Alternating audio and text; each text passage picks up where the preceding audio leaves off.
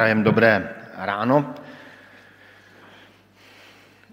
Vždycky, když čtu nebo slyším tady ten příběh o tom posledním soudu, tak si nemohu nespomenout na příběh, který se stal někdy před 30 lety. A já jsem vstoupil ráno, v 7 hodin ráno do pracovny bratra kazatele Hečka. Máme tady jeho Možná, že někteří pamětníci si na něj vzpomínáte, taková významná eh, osobnost, aspoň pro můj život. A to byly časy, kdy nebyly mobily a kdy jediná možnost, jak si zatelefonovat, bylo požádat někoho, kdo měl doma pevnou linku a dalo se tam zavolat. A já jsem tehdy v 7 hodin ráno potřeboval, pravda služebně, církevně, ale potřeboval jsem zatelefonovat tak jsem tam vešel k němu, on měl pracovnu v obyvacím pokoji, ještě tam byla tma všude, mám pocit, že možná manželka ještě spala, nevím. A tak jsem zatelefonoval a chtěl jsem tak plaše odejít a najednou se otevřely dveře a ve dveřích bratr kazatel Hečko nesl takový tácek, na tom byla káva čerstvá, a dva rohlíky s medem. To si přesně pamatuju, že to byly rohlíky s medem. A já jsem říkal, bratře kazateli, eh, já tady přijdu ráno, vyrušuju vás za tmy a vy mi ještě donesete kávu a rohlík s medem. A on mě říká, joj, bratře Petře, co bych dělal na posledním soudu, až se mě pán Ježíš zeptá, kde jsi byl, když jsi viděl hladového, kde jsi byl, když jsem viděl žíznivého. A ta vzpomínka mě provází eh, dodnes. Ale od té vzpomínky pojďme k tomu textu písma. Máme před sebou podobenství, které vypráví o dvou skupinách lidí. A je tam výslovně napsáno, že obě skupiny nikdy nespatřili tvář Krista během toho pozemského života. Tedy přesně o opaku, než se snažíme probrat v letošním adventu. Letošní advent, tam jde o to spatřit tvář Krista. Celý advent se ptáme, jak se setkat s Kristem. A ten oddíl je o přesném opaku. Jsou tam dvě skupiny, které Krista nespatřili. Ten oddíl je ryze adventním oddílem, Máme totiž před sebou adventní scénu druhého příchodu Krista na tuto zem. Nastává zasedání posledního soudu. Přijde syn člověka vo svojej sláve a s ním všetci aněli. Zasadně na trón svojej slávy a vtedy se před ním zhromáždí všetky národy tak si představuji, co si jako velký veledůstojný soudní tribunál, něco jako tribunál v Hágu slavnostně zasedá, v čele jsou soudci slavnostně oděni a teďka zasedají. Ale pán Ježíš ten poslední soud líčí tak jako úplně jinak. Ehm, místo soudců slavnostně oděných se tam objeví taky nějaký pastěr, Eh, na nějaké salaši a je potřeba, aby od sebe oddělil ovce, po česky kozly, po slovensky se jsem dobře porozuměl, capy. Je to tak, že? Capy, tak budu používat capy. Eh, čili ovce napravo, capy nalevo. Tady můžete si zahlédnout tam aj ovce, aj capy. Je tam obojí. A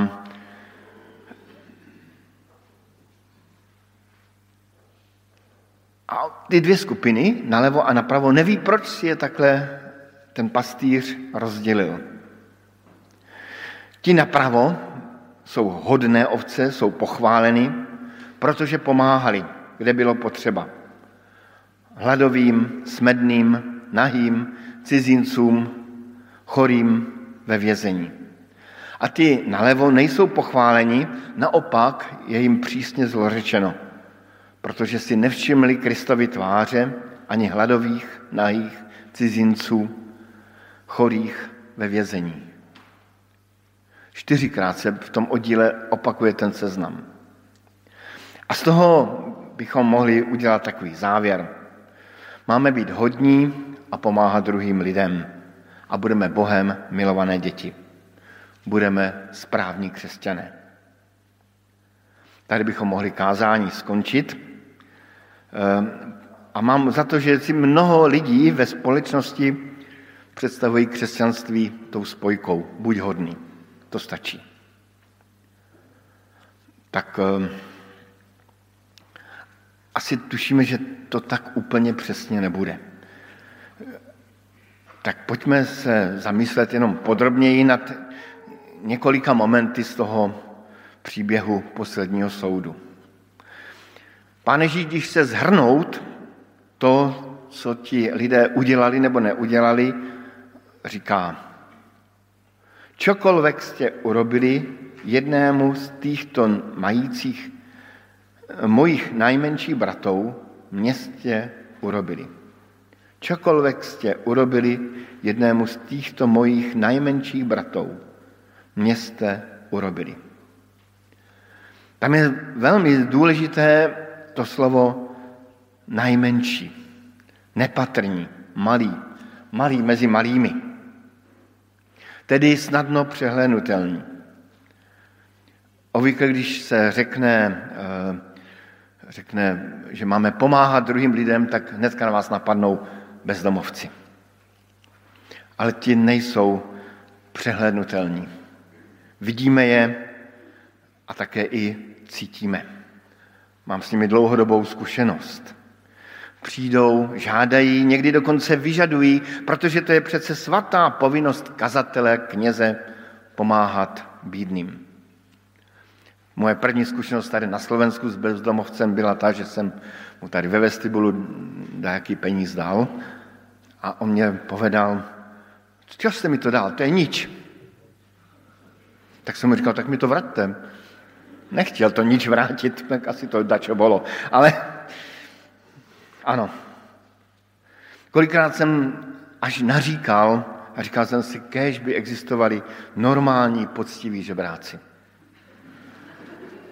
To je dlouholetá moje zkušenost těmito skupinami lidí. My dnes žijeme v Evropě, v nejbohatší části světa, jednoznačně nejbohatší části světa, a není snadné tu najít hladového, nahého, chudého. Ale to bohatství jakoby obnažuje chudobu duší. A možná právě ta chudoba duší je ještě víc přehlédnutelná. Lidé touží po vztahu, po lásce, po obětí. A to je mnohem těžší, než, ehm, než přispět na charitu. A možná po vztahu, po lásce, po obětí touží někdo hrozně blízko každého z nás. Možná jsou mezi námi žízniví lidé, biblicky řečeno žízniví po spravedlnosti, po zastání.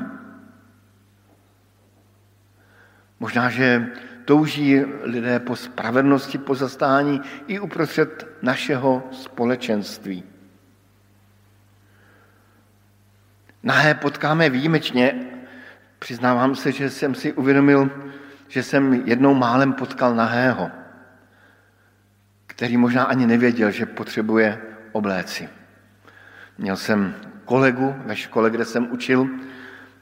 Já už jsem ho zažil jenom poslední dva měsíce, ale ostatní kolegové mi vyprávěli veselé historky o tom, že vždycky v adventu mají takovou, eh, takové setkání, kde se všichni opíjí a na závěr tento starší kolega se vyslékl do motýlka, který byl, neměl na sebe nic jiného než motýlka a tancoval k radosti všech učitelů po stole. A říkal jsem si, ten člověk potřeboval obléci. Byl tam opuštěný uprostřed svých kolegů, kteří z něho měli legraci. Ale nahý může být i dnes někdo, kdo je středem pozornosti a lidé z něj mají třeba legraci úplně jinak. Tedy tím jenom jsem naznačil, že hledat ty malé, nepatrné, nejmenší, není vůbec jednoduché a snadno se přehlédnou. A já sám za sebe jsem vděčný, že v našem společenství jsem se setkal s mnohými citlivými lidmi, kteří právě pomáhají s velkou moudrostí a hledají právě ty, kteří nejsou slyšet, ale potřebují pomoc. Nejde ale zachránit, spasit celý svět. Potřebných kolem nás jsou celé, celé mraky. A tam je zajímavé, že pán Ježíš ještě víc zaostří a říká, že jde o nejmenší bratry. Nejmenší bratry. V celém Matoušově evangeliu má to slovo bratr takové křesťanské zabarvení. Kdo by napojil třeba jen číši vody studené jednoho z těchto nepatrných bratří, protože to je učedník. Říká pán Ježíš. Oceňuje toho, kdo by podal vodu. Někomu, kdo je učedník Kristův. Tedy i nám tady pán Ježíš dává takový návod, že především máme něco dobrého udělat pro své bratry v Kristu. Může se nám to zdát zaměřené dovnitř, ale je to tak, i, i, i moudří profesorové to tak eh, komentují. Takový český dávný vykladač písma svatého profesor Mánek eh, ve svém komentáři říká, nejde tu o pomoc komukoli, ale předně o pomoc těm, s nimiž se Kristus totožňuje. Jde tedy o činy lásky, které jsou motivovány k láskou k evangeliu ve věci Kristově. Tak tedy najmenší a bratia. Ale už to, že se jedná o bratry a o věc Evangelia nás vede k tomu středu toho oddílu nebo k tomu nejzávažnějšímu na tom oddílu. Advent jsme otevřeli s touhou spatřit tvář Krista. Kristus se tady tom našem příběhu stotožňuje s lidmi hladovými, nahými, chorými, s cizinci, s lidmi ve vězení. Lidé se často ptají, kde je váš milující Bůh uprostřed hrůz tohoto světa. A tady to slovo Kristovo dává z části jakousi odpověď. Kristus se stotožňuje s maličkými a nepatrnými v tomto světě. Zvláštní je, že ti, kteří byli na posledním soudu oceněni za pomoc nejmenších, nevěděli proč. Byli překvapeni slovy Krista. Nevěděli, že dali Kristu jíst, že dali Kristu napít, že Krista navštívili. Nechápali to. Oni se prostě s Kristem setkali a nějak si toho nevšimli. Možná ani nevěděli, že dělají něco dobrého. Nikam to nevykazovali, nikam nezbírali žádné body. Prostě udělali to, co uznali v tu chvíli za správné. A Kristus tyto lidi bere do svého království. Opačná strana těch capou eh, tak ta také vůbec nechápe, kde by se mohla s Kristem setkat. Jakoby neměli oči pro osamělé, neměli oči pro hladové, pro cizince. A Kristus je posílá do míst, které jsou vyhrazena ďáblovi a jeho andělům. Přímo tam čteme. Takové neskutečně jasné a ostré rozdělení. Tak mě to trochu připomnělo závěr eh, letopisů Narnie, které jistě všichni nějak znáte, ale tak trošku si že zase tak úplně moc ne. Tak eh, jenom připomenu, že v poslední dílu, sedmém dílu, eh, který se jmenuje Poslední bitva, tak tam je líčen právě ta, ten poslední soud. Stojí tam Aslan, který tam má takovou roli Kristovu a proti němu běží zástup mluvících zvířátek, kteří tvojí, tvoří obyvatelé Narnie. A jak tak běží, tak některé se na Aslana podívají s láskou, některé se i trošku bojí, stydí pohlédnout a ti utíkají na jednu stranu, někam dál a výše. A pak je tam druhá část zvířátek, kteří se vždycky na Aslana podívají s nenávistí a zlobou, ba i s výčitkou. Ti se najednou proměňují v obyčejná zvířata a utíkají na druhou stranu a zmizeli ve velkém černém stínu. Jako by, by se rádi v té temnotě skryli. Co je to za dělení lidí? Dovoluji si na závěr odhadnout klíč k dělení těch lidí. Na jednu stranu jdou ti, kteří celý život milovali sami sebe, kteří byli zahleděni do sebe. Zahledění do sebe, to je především ďábelská vlastnost. Mám za to, že ďábel je ten, který, který zoufale miluje sám sebe. Je to vlastnost, která vede do, do záhuby. Kolikrát jsem i viděl lidi, kteří, kteří se dostali do psychických i fyzických problémů díky tomu, že byli sobci.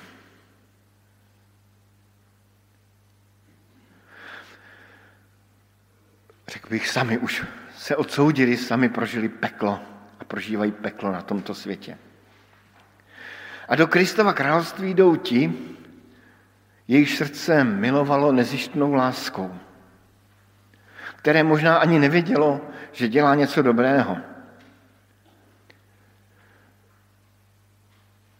Které následovalo Krista a možná ani nevědělo, že následovalo Krista. A nebo naopak, to jsou lidé, kteří následovali Krista a díky tomu uměli milovat. Ať je to jakkoliv, text nás vede k tomuto. Abychom směli spatřit Krista, tvář Krista, pohledět mu v den soudu s láskou do tváře, potřebujeme projít proměnou. Bible nám jednoznačně ukazuje, že takovou proměnu můžeme prožít jen a jen díky propojení našeho života s milujícím Kristem. S tím, který nás miloval naprosto nezištně, jen proto, že nás chtěl milovat. Potřebujeme mít Kristovo srdce. Potřebujeme nové a obnovované, obnovované pokání. Pokání ze svého sobectví, které se vždycky v nejrůznějších formách usazuje v našich srdcích. Potřebujeme obnovovanou proměnu našich srdcí. Potřebujeme prožít znovu a prožívat znovu snad každý den, co Kristus nazývá z hůry zrození, proměnu z nebe, z boží moci. Christ, člověk sám sebe nemůže změnit. To je celkem marná sná. Řekl bych, že i Pánu Bohu samotnému to nejde tak jednoduše nás změnit, že to je vždycky nějaký boj. Ale pro mě na našeho srdce je jediná cesta, jak s láskou a vděčností spatřit tvář Krista. Amen.